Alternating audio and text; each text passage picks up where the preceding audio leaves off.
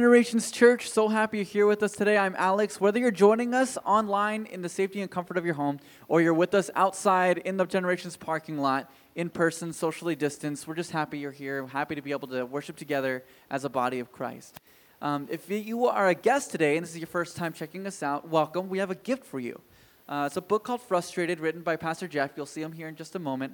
It's about how the Bible resolves life's toughest questions. We just want to give this to you as a thank you for coming by. So if you could just leave us a comment in the video saying that you're here, that you're new, it's your first time, we'd like to mail this out to you. Or if you'd like, we have a Generations Church app. If you would like to download into the App Store, search Generations Church, you'll find our app there. It's got a little keystone on it. You can check in and click if you're a first or second time guest, and we'll be able to get your information and mail you to you that way. If you call Generations Church your home, you know about this app. If you can just pull that app up and hit that check-in button, let us know you're here with us this morning. It helps us better care for you as the church. In the app, you'll also see that there's a notes section in the app. It has all the notes for today's sermon. So if you wanted to check that out, as well as a Bible app on there for you, for your convenience. And there's also a way for you to give. At Generations Church, we understand that giving is a way of worship. We want to give that opportunity for you just to continue to worship in any way that we can, social distanced or not. There's a way to do that on the app. Without further ado, I'd actually like to call Pastor Jeff up and pray for the message. Lord God, thank you for this morning. You are so great. You are so wonderful. We just praise you and thank you for having the opportunity to just proclaim how great you are, regardless of circumstances, whether it's here online or in person. Father, you've made a way, and nothing will stop us from proclaiming how great you are. As we dive into your word this morning, I just pray that you open our hearts and reveal to us what you would like to be revealed, Father. Be with Jeff as he preaches, and just may your spirit fill this room, fill our homes. May we just hear you. In Jesus' name we pray. Amen. Amen. Thank you, Alex. Welcome. Good morning. If you're joining us online today, we're really glad you're with us. And I want to ask you, and I did this last week, we're going to start getting in this habit, if you will. Will you stand up with me? And yes, I know, even if you're home and you're comfortable on your couch, please do me a favor and stand up. And what we're doing is I want to read a passage that is important to the section we're in today. And we stand up as a way of just kind of giving respect and honor to God's Word. We stand up to recognize it's God's Word over us that has authority. It's not me, it's not ourselves and what we believe, but it's what God says. And so as we continue in our series through Exodus, as we work our way through this book and follow God's people as they wind their way through a journey, we remember the journey that we're in, whether that journey is coronavirus, which is really the defining thing right now. But even so, some of the bigger things like presidential elections, Supreme Court justices, racism and justice and police and all the things that are going on as we work our way through our journey, the question is always, where are we following God? What are we doing to hear from God? That we might be God's people here in the culture today, revealing God to others. And so I want to read this. So as you stand, this is in Exodus chapter 26, and this will be kind of where we conclude the message today. I'm going to read from verse 30 to 30 for the first part of 35. It says this, "Then you shall erect the tabernacle according to the plan for it that you were shown on the mountain. And you shall make a veil of blue and purple and scarlet yarns of fine twined linen, and it shall be made with cherubim skillfully worked into it. And you shall hang it on 4 pillars of acacia overlaid with gold and with hooks of gold and these 4 bases of silver. And you shall hang the veil from the clasp and bring the ark of the testimony in there within the veil. And the veil shall separate," this is the important part, "and the veil shall separate for you the holy place from the most holy place. You shall put the mercy seat on the ark of the testimony in the most holy place. And you shall set the table outside the veil, and the lampstand and the rest outside the veil." And this is God's word. Would you pray with me, please? God, as we look back into the story of humanity, God's people following you, winding, just almost wandering in some senses through a desert. Yes, of course, you're leading them. You know exactly where you're going, but the people felt like a wandering season. This book is the first year of a 40-year journey. And Lord, even as I say this, I say, Lord, don't let coronavirus or anything else we're working through right now be a 40-year journey. Lord, help us today. Help us to be your people today. Just as Exodus has been revealing to us who you are, now you're also including who we are to be for you.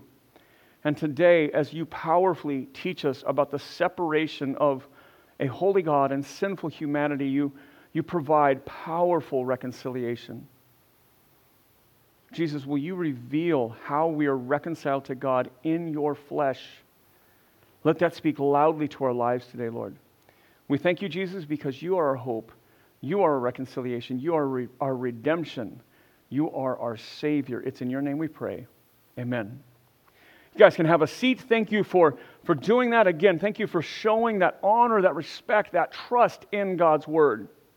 As I just said, as we were praying, we're in this series of Exodus, and we've been asking the question, how does God reveal himself, or what does God do to teach us in this season that we're in right now, in unique ways, ways that we may not be able to see God in a normal season. And so just as the Israelites are now at the bottom of Mount Sinai, they're out in the wilderness, they're a people without a home.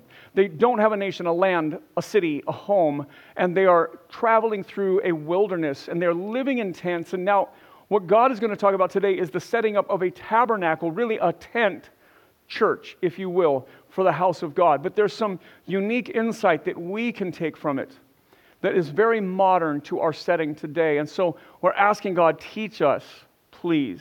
So here's our starting idea, our main idea for the day, incarnation, uniting God and humanity. The division between God and man that resulted from sin is overcome in Jesus.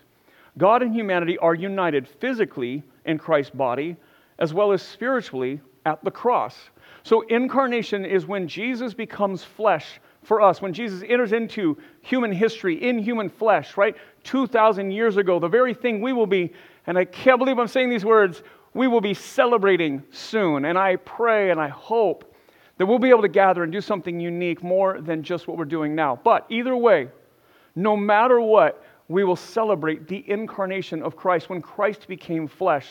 And today our main idea, as I just said, that the division between God and humanity is reconciled in Christ, that Jesus is both God and man, literally uniting humanity and divinity all in one person, and then spiritually reconciling us to God through his life, death, and resurrection. And so we will see that in the Old Testament form in Exodus. And so we're in Exodus chapter 24, so back up one page from 26. And I'm going to start in verse 1. Of course, if you have our app, you can follow along. We have a Bible built in there for you. And all our notes and slides, anything we put on the screen, also in the app so that you have it. Verse 1 says, Then he said to Moses, meaning God said to Moses, Come up to the Lord, you and Aaron, Nadab and Abihu, that's Aaron's sons, and 70 of the elders, and worship from afar.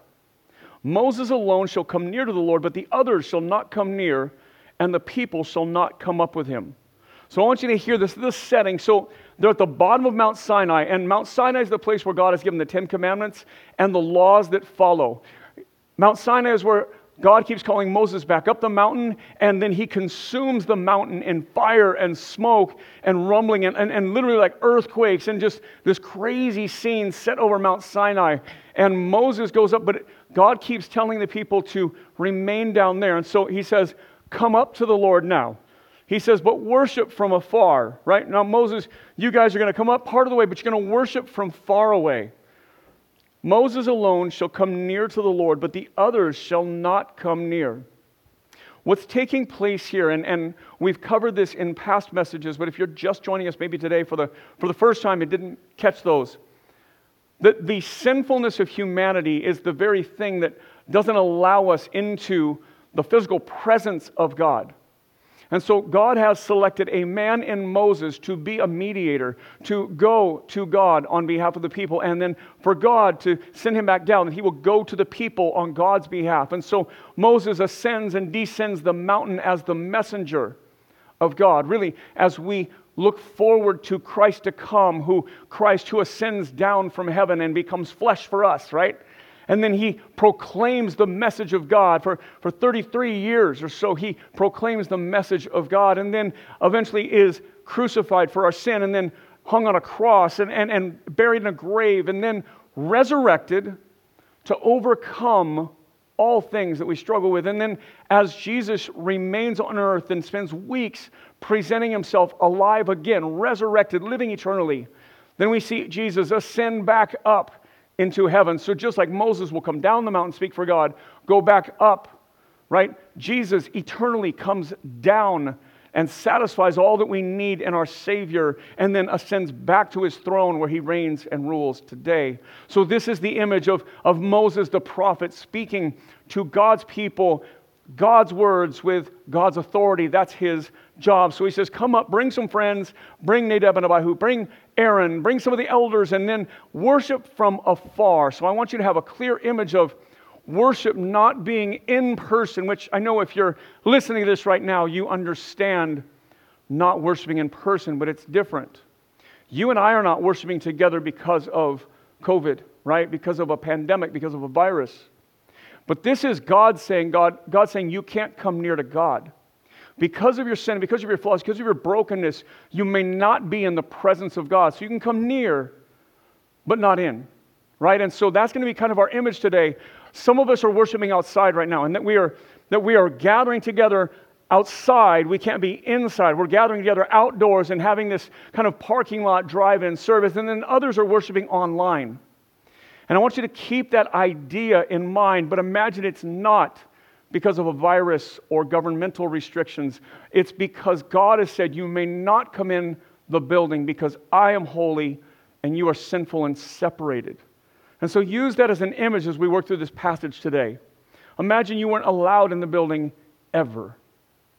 And it wasn't a virus, but it was your sin, the virus of sin that lives within us, right? Verse 3, Moses came and told the people all the words of the Lord and all the rules. And the people answered with one voice and said, all the words that the Lord has spoken we will do. And so what is the response of God's people when Moses tells them, hey, God says this and do this, or I have no other gods. Don't make any idols that try to represent me. Don't use my name in common ways, just only in holy ways. And remember the Sabbath and keep it holy. Work for 6 days and then take a day to glorify, honor me, draw your family near to me. And then honor your father and mother. Don't commit murder. Don't steal. Don't, all those things, right?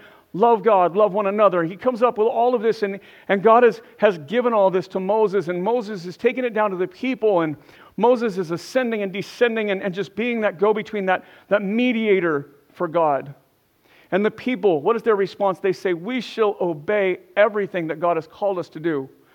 Now I know as you hear those words, you're like, I bet that doesn't last very long, right? And we're going to see that it isn't all that they would hope it to be. But before we judge them, let us remember that we too have the commandments of God, and we too fall short of everything God calls us to. And so this is the human sin condition. And so when God says you can't come inside the building because you're sinful, you can't be in my presence directly because you're sinful, then we have to understand that it's not just them or those people, these crazy people that couldn't get it right. It's us. It's us, the crazy people that can't get it right. It's us, the church, right? So verse 4 says, and Moses wrote down all the words of the Lord. He rose early in the morning and built an altar at the foot of the mountain and 12 pillars according to the 12 tribes of Israel. So imagine Moses, he has been in God's presence, and he's learned all this from God, and he's capturing it, and he's writing it down. And I know that we live so far in the future, and I just imagine on my iPad, I'm just trying to capture all this and write it all down. I don't want to forget what God has told me. I want to be able to pass it on correctly. And literally, Moses is writing this book for us, capturing this for us. Verse 5, it says, and he sent young men of the people of Israel who offered burnt offerings and sacrificed peace offerings of oxen to the Lord. And Moses took half of the blood and put it in basins, and half of the blood he threw against the altar. You're going to hear this a lot from me, and it's because it comes up a lot. As God speaks, as God reveals himself in character ways, or in ways that are miraculous, or in ways that teach us how to live. as God does that, there is a unique and consistent response of the people. The people respond in worship. The people sacrifice. When God shows up in our lives, our natural tendency should be to worship. It should be to sacrifice or give of ourselves or give financially or serve or something. We should give back, right? God shows up, though, all the time. Like God shows up to speak even over the internet through messages. God shows up all the time. And so our natural responses should be to worship, that we should be worshipers, prone to worship, caused to worship, moved towards worship because of who God is and because of what God does, because He has been so good to us, because He has reconciled us to Himself through Jesus. We should be driven to worship. I know we're excited, and we have the opportunity to worship with Pastor Paul today as our new worship pastor, and we're excited about that, and we are eager to, again, be worshiping in person and do all those things. But whether you're online or outdoors, we love worship, and we are investing in that direction of helping us as a church to be more worshipful. And it's because, as we see this all the time throughout Scripture, God acts on our behalf, and then our response needs to be worship. And so just as we have someone to cover, just teach us what is God's Word, then we're asking a pastor, hey, teach us. Teach us how to worship too. And so we're excited to embark on that journey. So these young men sacrifice and worship, and Moses has got them, they're offering sacrifice to God. And Moses takes half the blood and he collects it, and then the other half he threw against the altar, and that is a sin offering. He is throwing this blood against the altar as a sacrifice, as a offering to God in order to cover sin. There's this obviously gets developed throughout Moses' life. Verse 7. And then he took the book of the covenant. Notice that is capitalized, and it's what Moses is writing. It's what we're reading, right? He took the book of the covenant and he read it in the hearing of the people. And they said, all that the Lord has spoken we will do, and we will be obedient. So what do they say again as Moses is collecting what God is doing and saying and teaching them? All that God has called us to, we will obey. We will do that. Now, of course, they're not going to completely do that well, right? Just like we're not going to do that in our lives, we're going to be flawed. And if you're just joining us today, if you're our guest today, if you're not maybe a Christian today, or you're just not familiar with our church, just know that we lead with the fact that we're not perfect, that we lead that we are sinful, that we fall short of what God has called us to, that we want to be transparent in that, and that you don't look to us to think like we act like we got it together, because though we have Jesus, we also know our flaws. And so this is that moment where they're confessing they're going to be obedient, but we all know they're going to fall short. Verse 8, and it says, and Moses took the blood, and he threw it on the people, and he said, behold, the blood of the covenant that the Lord has made with you in accordance with all these words. Right? So this covenant blood, and covenants in the Old Testament are the strongest word for promise or oath or agreement amongst people. And there was often a sacrifice made in the midst of this, and it was here are the terms of the covenant. And God has already given the terms of the covenant. And He said, listen, if you do what I call you to do, if you remember back in Leviticus 19, then I will make you a kingdom of priests, a holy nation, right? I will make you into my people, right? And then here's how you live. You follow my commandments. And so they're agreeing to follow God's commandments. They're agreeing to not have any other gods and to not fashion an idol, trying to say this is what God looks like, or not use God's name in common ways, but only in holy, worshipful ways, and to take a day, one day a week, and devote it to God, and to honor their parents, and not to murder, and not to steal, not to covet, not to have affairs. Just, this is what they're saying. And so Moses says, so here's the covenant, and they slaughter these animals, these young men that are worshipers, and offer these sacrifices, and then part of the blood goes on the altar representing God, and then the other part goes on the people. And it sounds really weird in our modern day mind, but this is a covenant moment in the Old Testament. This covenant, behold the blood of the covenant that the Lord has made with you in accordance to all these words. Like these are the rules of the covenant. Like when we look at a contract, or when we have we're online and it says, do you agree to these terms, right? Here's the rules of our relationship, and that's what God has provided. The covenant is a foreshadowing of Christ to come. The gospel is this. There's a God who creates us, loves us, designs us, knows us, and has created us to be a specific way, right? He's created us to be obedient, created us to be ones who glorify God, bring glory. Our whole lives bring glory to God. That's what living the life of a worshiper means, that we, with all our life, give glory to God. But all of us know we've sinned, we've fallen short of that. The Bible teaches that everyone sins, that we inherit the sin of every person who's ever come before us, and then we add to it. And then the next person that's born, they get our sin, they get the inheritance of sin from Adam forward, that they're born in sin, that they're born enslaved to sin. But God says, listen, because of your sin, you are separated from me, right? Worship from afar, God says. Stay there because you can't be in my presence. My presence will consume you. You'll die because of your sin. But the story doesn't stop there. God provides a way. And so God provides Jesus, the incarnation. Jesus comes.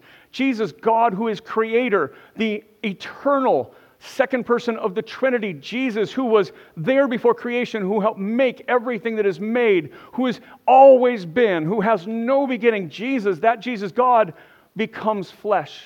Jesus is born into human flesh, fully God and fully human. A mystery walking in a child, or born in a child, and then lives a sinless life, the life that you and I are called to live but fail. And then he dies a substitutionary death. He dies in our place. Remember that, worship from afar, because if you come near to worship, if you worship closely, you'll die. So instead, Jesus takes our death. He covers our sin. He is buried in a grave so that we know the sin is covered, right? That blood that's been thrown on the altar, and this other blood that covers us, that's foreshadowing Christ's blood to come. That Jesus comes and his blood satisfies the fulfillment of all the covenant. No more animal sacrifices. We don't sacrifice animals in church because it's not because it's weird and gross and we don't do that, though that's true. It's because Jesus has satisfied the blood of the covenant, that our salvation covenant grace has been given to us because of Jesus. The covenant has been fulfilled. We are now covered with Christ's blood. And Christians say that and sing songs that reference that. And sometimes people hear that and it sounds incredibly weird. Why are we talking about blood in this way? And it's this, that as a fulfillment of the covenant, as a symbol and a sign of the covenant, we are covered with Christ's blood. Meaning now, in Christ, the covenant is fulfilled. And we need to unpack what that means today. But I'm going to stay before this. I want to stay in this moment where worship from afar is the rule. Only Moses can come up into my presence. You're excluded. You must worship from home or worship in the parking lot. You can't worship in here. God says you can't be in here because of your sin, not because of a virus. You're not allowed in my presence, God says. So I want to stay in that space. I just want us to think like that. Like imagine your live stream or imagine your outdoor worship is because God will not allow you in his presence. It's like we can look at the church, we can live stream from the church, but we can't go inside the church building because God's presence is there and God won't allow us in. Think like that for this here. I want to read to you two things. This is one I quoted earlier. Exodus 19 says this. This is God saying, now, therefore, if you indeed obey my voice and keep my covenant, you shall be my treasured possession among all the peoples. For all the earth is mine, and you shall be to me a kingdom of priests and a holy nation. These are the words that you shall speak to the people of Israel. Here's what I give them in the covenant. You'll be my people. You'll be my kingdom. You'll be priests. You'll be the ones who go up on the mountain and talk to me and then go out to the people. You'll go to the people on behalf of God, and then you'll go to God on behalf of those people. You'll become that as a nation. Your nation will be that. It won't be just Moses. It'll be all of you if you obey my commands. And then Revelation 1 says this, to him who loves us and has freed us from our sins by his blood and has made us a kingdom, priest to his God and Father. To him be the glory and dominion forever and ever. Amen. This is all fulfilled in Jesus. It's Christ's blood that make that happen. The reason we come into church and we can be in God's presence, or we stay home and we're in the presence of God at home, is because of Jesus, because his blood covers us, because we are no longer ostracized from the presence of God because of Jesus. No longer have to live stream, have to be outdoors because of our sin. God says, come into my presence, but we're not there yet. We're in Exodus. And God is saying, worship from afar. Jesus hasn't come yet. You're covered with the blood of an animal, foreshadowing of Christ. So worship from down the mountain. Only Moses can come up. Verse 9, back in Exodus. Then Moses and Aaron and Nadab and Abihu and 70 of the elders of Israel went up, and they saw the God of Israel. And I want to pause there. Listen to this. So God says worship from afar, and then God calls some of the leadership up into this smoking, crazy mountain, up Mount Sinai. And then it says this, and they saw the God of Israel. Now, one, that's impossible, right? And one, it's true. Two, it's you can't see the holy God, the living God. And so listen to what takes shape here. And I want to read you this verse out of John 1. For the law was given through Moses. So John, the Gospel of John, that writes about Jesus, the close friend of Jesus while he was alive, writes this, for the law was given through Moses, grace and truth came through Jesus Christ. No one has ever seen God. No one has ever seen God, the only God who is at the Father's side. He, meaning Jesus, has made him known. John helps us understand what's going on back in Moses' day, because he knows, and all of Israel knows, you can't see God. You can't see God and live. So instead, they get to see God, but what they see is Jesus. And so just pause for a minute and ask yourself, okay, so if Jesus is creator, is God who is eternal, but then 2,000 years ago, Jesus is born into human flesh, where was Jesus between here and there? Well, Jesus was always there. Jesus shows up on Sinai. Jesus reveals himself to Moses. Jesus speaks to Abraham back in Abraham's day in Genesis. That's why in the Gospel of John later on, Jesus will say, before Abraham was born, I am. I was. I am. I'm eternal. Abraham saw me and knew me, Jesus says in the Gospel of John, because Jesus shows up throughout the Old Testament, and he shows up with this human form, and he reveals himself to people, because you cannot see God the Father and live, only through Christ. So Jesus shows up revealing God to them. So verse 9, let's start back at that. Then Moses and Aaron and Nadab and Abihu and 70 of the elders, so these 74 people go up a little bit, and they saw the God of Israel. They see Jesus. There was under his feet, as it were, a pavement of sapphire stone, like the very heaven for clearness. Not to bombard you with scriptures, but this image of Jesus' feet also happens in Revelation. This image of sapphire also happens in Revelation. As we see Jesus ascend back to glory in Revelation, remember, Revelation is not a book about what's to come. It's about what always happened. It's revealing Jesus today with some things that are still yet to happen. But for the most part, who is Jesus today is Revelation. We know that this is Jesus that Moses saw. So why is this so important to the story? I'll give you a slide, and I was able to just teach this to my high school students that were doing this class on doctrine or on beliefs, and we talked about the states of Christ, right? Jesus created everything before entering into human flesh, and then understanding the gospel includes knowing where Jesus was and is throughout history. Seeing Jesus meet with Moses helps understand the power and the promise of the gospel, right? The states of Christ. Where was Jesus in creation? Where was Jesus between creation and incarnation? When Jesus becomes flesh, the thing we're talking about today, incarnation, when Jesus makes everything right. Well, we actually get glimpses of Jesus in between then. And then now, today, we get glimpses in Revelation of who Jesus is today. We also get the same thing, who Jesus is today, in Acts, in Hebrews. The Bible teaches us who is the ascended, reigning, glorified King, Jesus.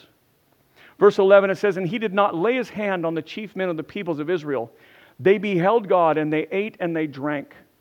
This is about Moses and the others seeing and meeting Jesus. This is about them seeing him so that he could reveal God to them. This is about them being in the presence of God and not being consumed by God. Remember, Jesus is that mediator. Jesus is how we get to God. Jesus is how we learn about God. But Jesus is also how we are not consumed by the holiness of God. Verse 12 says, the Lord said to Moses, come up to me on the mountain and wait there, that I may give you the tablets of stone with the law and the commandment, which I have written for their instruction. So the elders and Aaron and Nadab and Abihu, they go up a little bit with Moses, and they get to see a glimpse of Jesus revealing God's glory to them. And they can't go any further because they're still sinful, right? You can only come to the outside of the building. You can't come in, God says. because you're sinful humanity and I'm a holy God. And somehow Jesus meets them at the door and gives them this amazing vision. And he meets them there and reveals God to them. But then the elders and the priests, Aaron and his sons, have to go away. Moses is called inside, up Mount Sinai or inside the building. Moses is called into the presence of God. Verse 13. So Moses rose with his assistant Joshua, and Moses went up into the mountain of God. And he said to the elders, "Wait here for us until we return to you. And behold, Aaron and Hur are with you. Whoever has a dispute, let him go to them." This is a verse that sounds really good. Like, here's how you're going to fix things in my absence, right? Like, if you have a problem, go to Aaron, go to Hur. Like, they'll be there for you. But this is that verse that kind of lets us know what's also going to happen. Because as Moses goes up this time, the people who have sworn we're going to obey God, we're going to do everything He's commanded, they're going to violate the most basic commands God gives them. Don't worship any other gods. Don't make any images of me. And they're going to do that. They're going to make the golden calf, I'm sure you've heard of. They're going to do that as Moses goes up. And at this moment, right, just understand how God has provided for them and given it says the law and the commandments. Now God is saying, Moses, come up.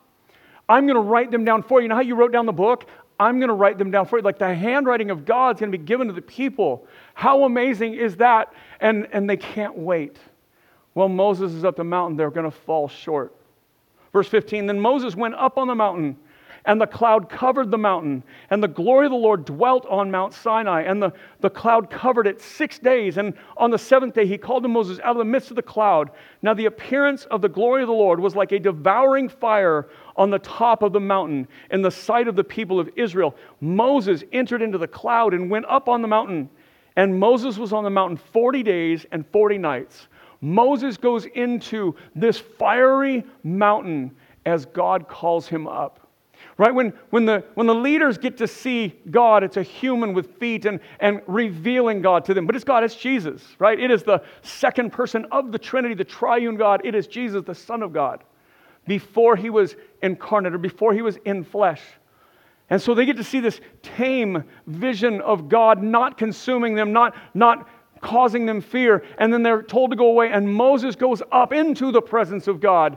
And fire consumes Mount Sinai again. And the presence of God again is a scary thing, a thing that will devour you if you get too close, that only Moses is allowed to do. Again, imagine you can't come in the building or you will die as you walk through a door, because God's holiness will devour you. And imagine like the building was just constantly on fire with God's presence.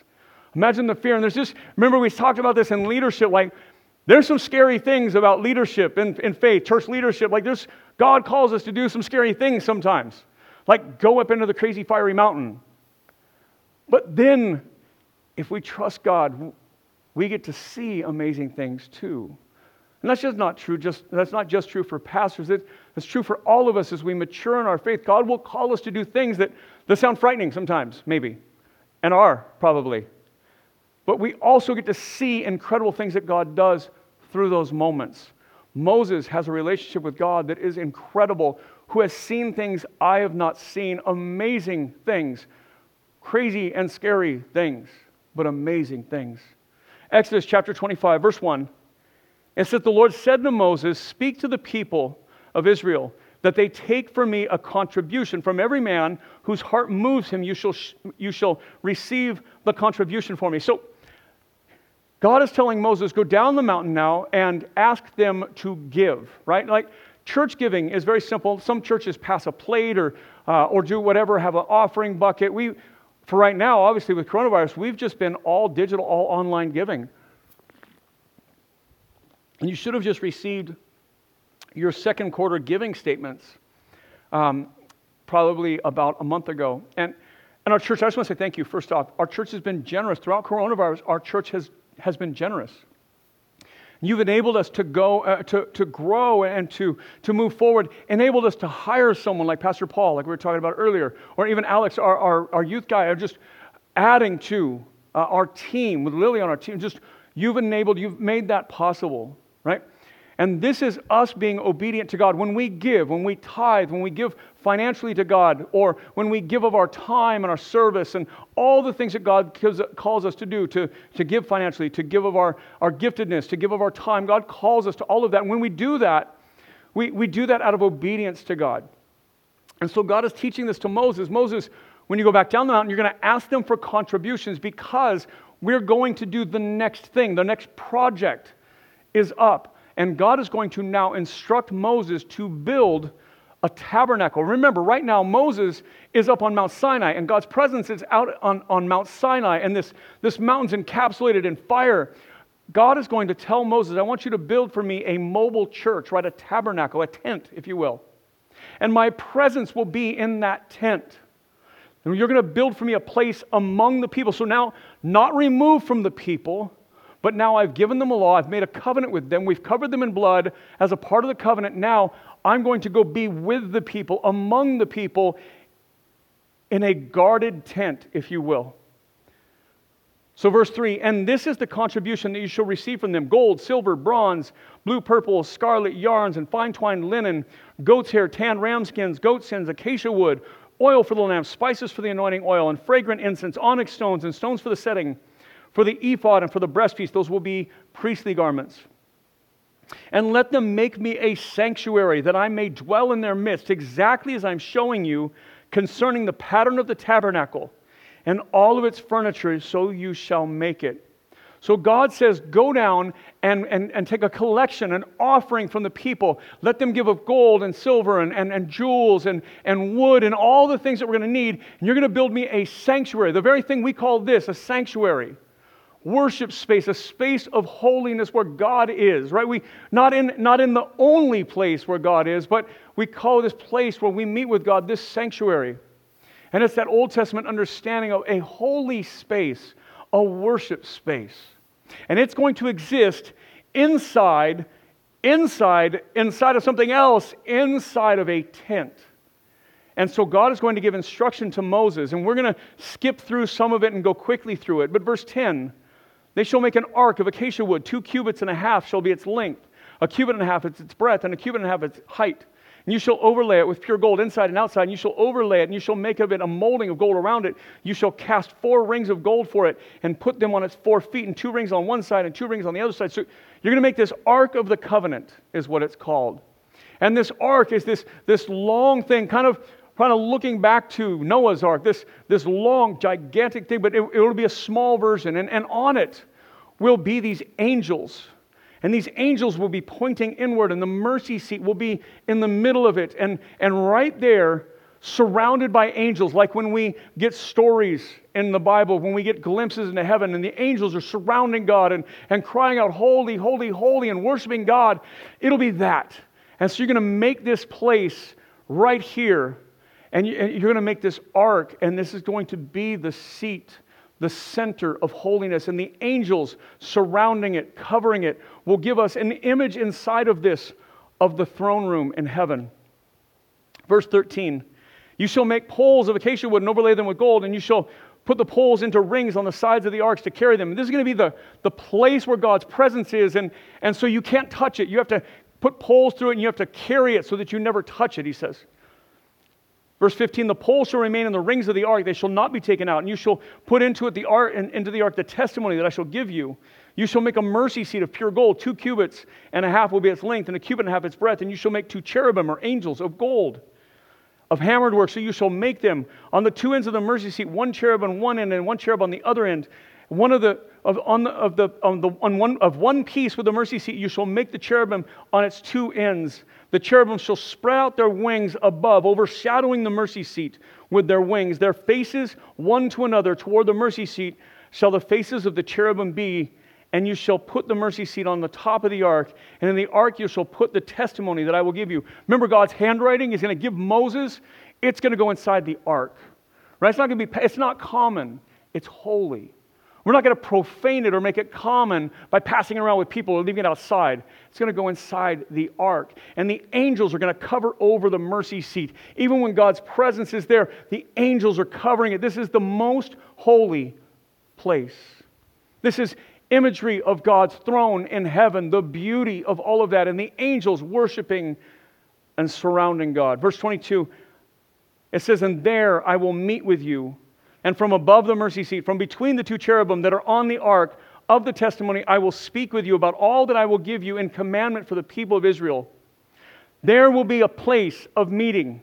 There I will meet with you," God says. Right? Remember, God is only on Mount Sinai, and He is removed from the people, but He's made a covenant with the people. "I will be your God.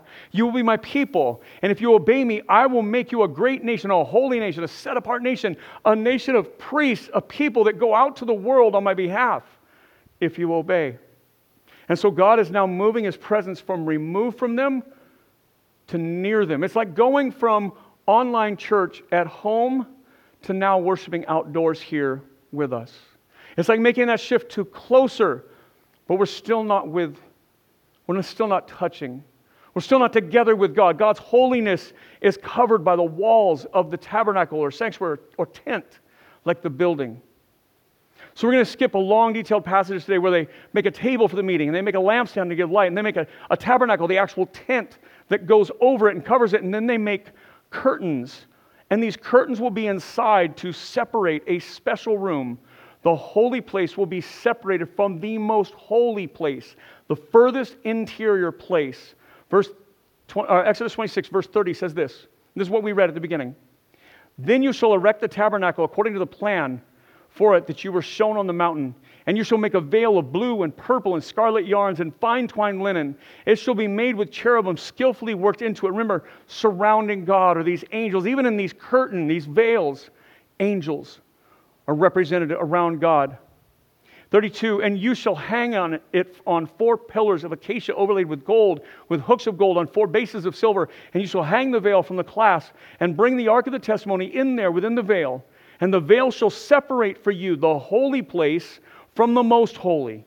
You shall put the mercy seat on the ark of the testimony in the most holy place, and you shall set the table outside the veil and the lampstand." So here's what God is saying. Listen, I'm going to move my presence from removed from you up on the mountain. I'm going to bring it down into the people. These are my covenant people. So I'm going to make a space where I'm nearer to them. If they will obey my words, if they will obey my commandments, I will be their God and I will be with them. Right? And so this tent, this mobile tent, so as they move, they'll pack it up, they'll relocate it, they'll set it up, and then God's presence will descend again. But when it comes in, it'll be inside in the further innermost part. The Holy of Holies is where God's presence will exist. And around, all the way around God's presence are these thick, ornate, and decorated veils or curtains. These things that hang, and they separate you from God. Even the priests that go in, into the holy space, into the tabernacle, inside of it, that they go in, they're still separated from God's presence because God's presence is consuming. Holiness cannot be with our sinful humanity. And so God says, you still got to remain separated. I just want to, and again, I want you to imagine your church experience. And if you've ever been here before coronavirus or whatever, if you worshiped in this building, we even open up in June for 4 weeks. If you've ever been in here, just imagine the distinction. Imagine going to church was God's going to be inside here, inside the building, but you're not allowed in. You have to stay outside because of your sin, because of your illness. And there was lots of things, your moral purity or your sin or your ritual purity, like illness, like the virus almost, would keep you, because God's holiness and perfection can't be around flawed, broken humanity. And so it'd be like going to church by showing up every week, and church happened inside, God's presence inside, and we had to stay outside, but we showed up and we came outside of it to be near God, but not with God. That's not what we do. See, we show up, and our desire is to not only be with one another, but to be with God in a unique way. You see, the gospel, Jesus coming and satisfying the penalty for sin and taking sin upon Himself and His blood covering us. We live 2,000 years on the other side of the incarnation of God, the God become flesh. On the other side of that, we live, and so we miss that for thousands of years, God's people worshiped around God, but not with God. That they were around the presence of God, but they could not be in the presence of God. And sometimes we miss that because of Jesus, we're so blessed that we are able to come into the presence of God, whether that be in the home or in the church or in our parking lot or wherever it might be. Jesus says, when two or more gathered, there I am in the midst of you, my presence in the midst of you. And so what changed? How come now? Why now do we get to worship in the presence of God and they could only be near but not with? It's right here. It's in Mark chapter 15. It says this, and when the sixth hour had come, so Jesus is on the cross in this passage. When the sixth hour had come, there was darkness over the whole land until the ninth hour. 3 hours of darkness covered the land. And at the ninth hour, Jesus cried with a loud voice, Eloi, Eloi, lama sabachthani, my God, why have you forsaken me? Is what Jesus cries out in a loud voice. And it says, and Jesus uttered a loud cry and breathed his last breath. And the curtain of the temple was torn in two from the top to the bottom. And when the centurion stood facing him, facing Jesus, dead on the cross, saw that in this way he breathed his last, he said, truly, this was the Son of God. Here's what happens on the cross. Jesus cries out, one, it is finished. I've accomplished all that God has sent me to do to redeem and reconcile people to God. The presence can now be. And when God pours out the penalty of sinful flesh being in his place, when Jesus takes our penalty, our sin upon him, he feels for the first time ever the penalty, the wrath of God taken out on him on the cross. And he, my God, why have you forsaken me, is Jesus' cry. Why have you left me? And he's taking the penalty of human sin, and the presence of God is removed from Christ for the first time. His Father separates. And then Jesus dies in that moment. And as all that takes place, this heart-wrenching, painful, incredible moment on the cross, what happens is God shreds the veil. And the separation of God's holiness and people, this holiness separated from broken people, God tears it because the penalty has been paid. And Jesus has given his life that we might be in God's presence. We no longer have a holy of holies or a most holy place separate from us. We have the presence of God through Jesus Christ available to us. In fact, more so, better. Rather than God with us, or even Jesus alive 2,000 years ago with us, the only thing better than those two things is God inside of us. And Jesus says, as I ascend and go back to heaven, I'm going to place my Spirit, the Holy Spirit, the third person of the Trinity. God will live in you. So if you're a follower of Jesus today, part of the promise of baptism is that you receive the Holy Spirit. God's Spirit lives in you. Not only are we not removed from God, not only are we near God, or not only are we with God, God is in us. We become the tabernacle. We become God's presence to a broken and hurting world. Christians, hear this. God's separation is overcome by Christ's death. God tears the veil. It's torn from top to bottom. God tears it because Christ has covered everything that would separate us from God. Let's pray. Jesus, we love you, we thank you, we worship you.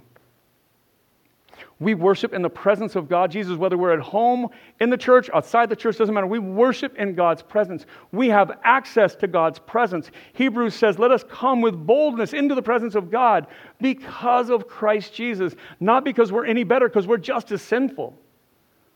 But because, Jesus, you have covered our sins, so thank you. Thank you seems inappropriate and weak as a response. And so our response is worship. Our response is thankfulness. Our response is giving, generosity, sacrifice, time, energy. We give. Because all we can do, because it doesn't seem like thank you seems to be enough. And so we live our lives for you. We become the people of God that we're called to be, flawed as we may be. We do that in your presence, with your presence inside of us. Let us be those who go to the world on your behalf, God, and go to you on behalf of the world. Let us be those lights, those priests, those mediators on behalf of the world, Lord. Let us be your presence in this broken world. We love you, Jesus. It's in your name we pray. Amen.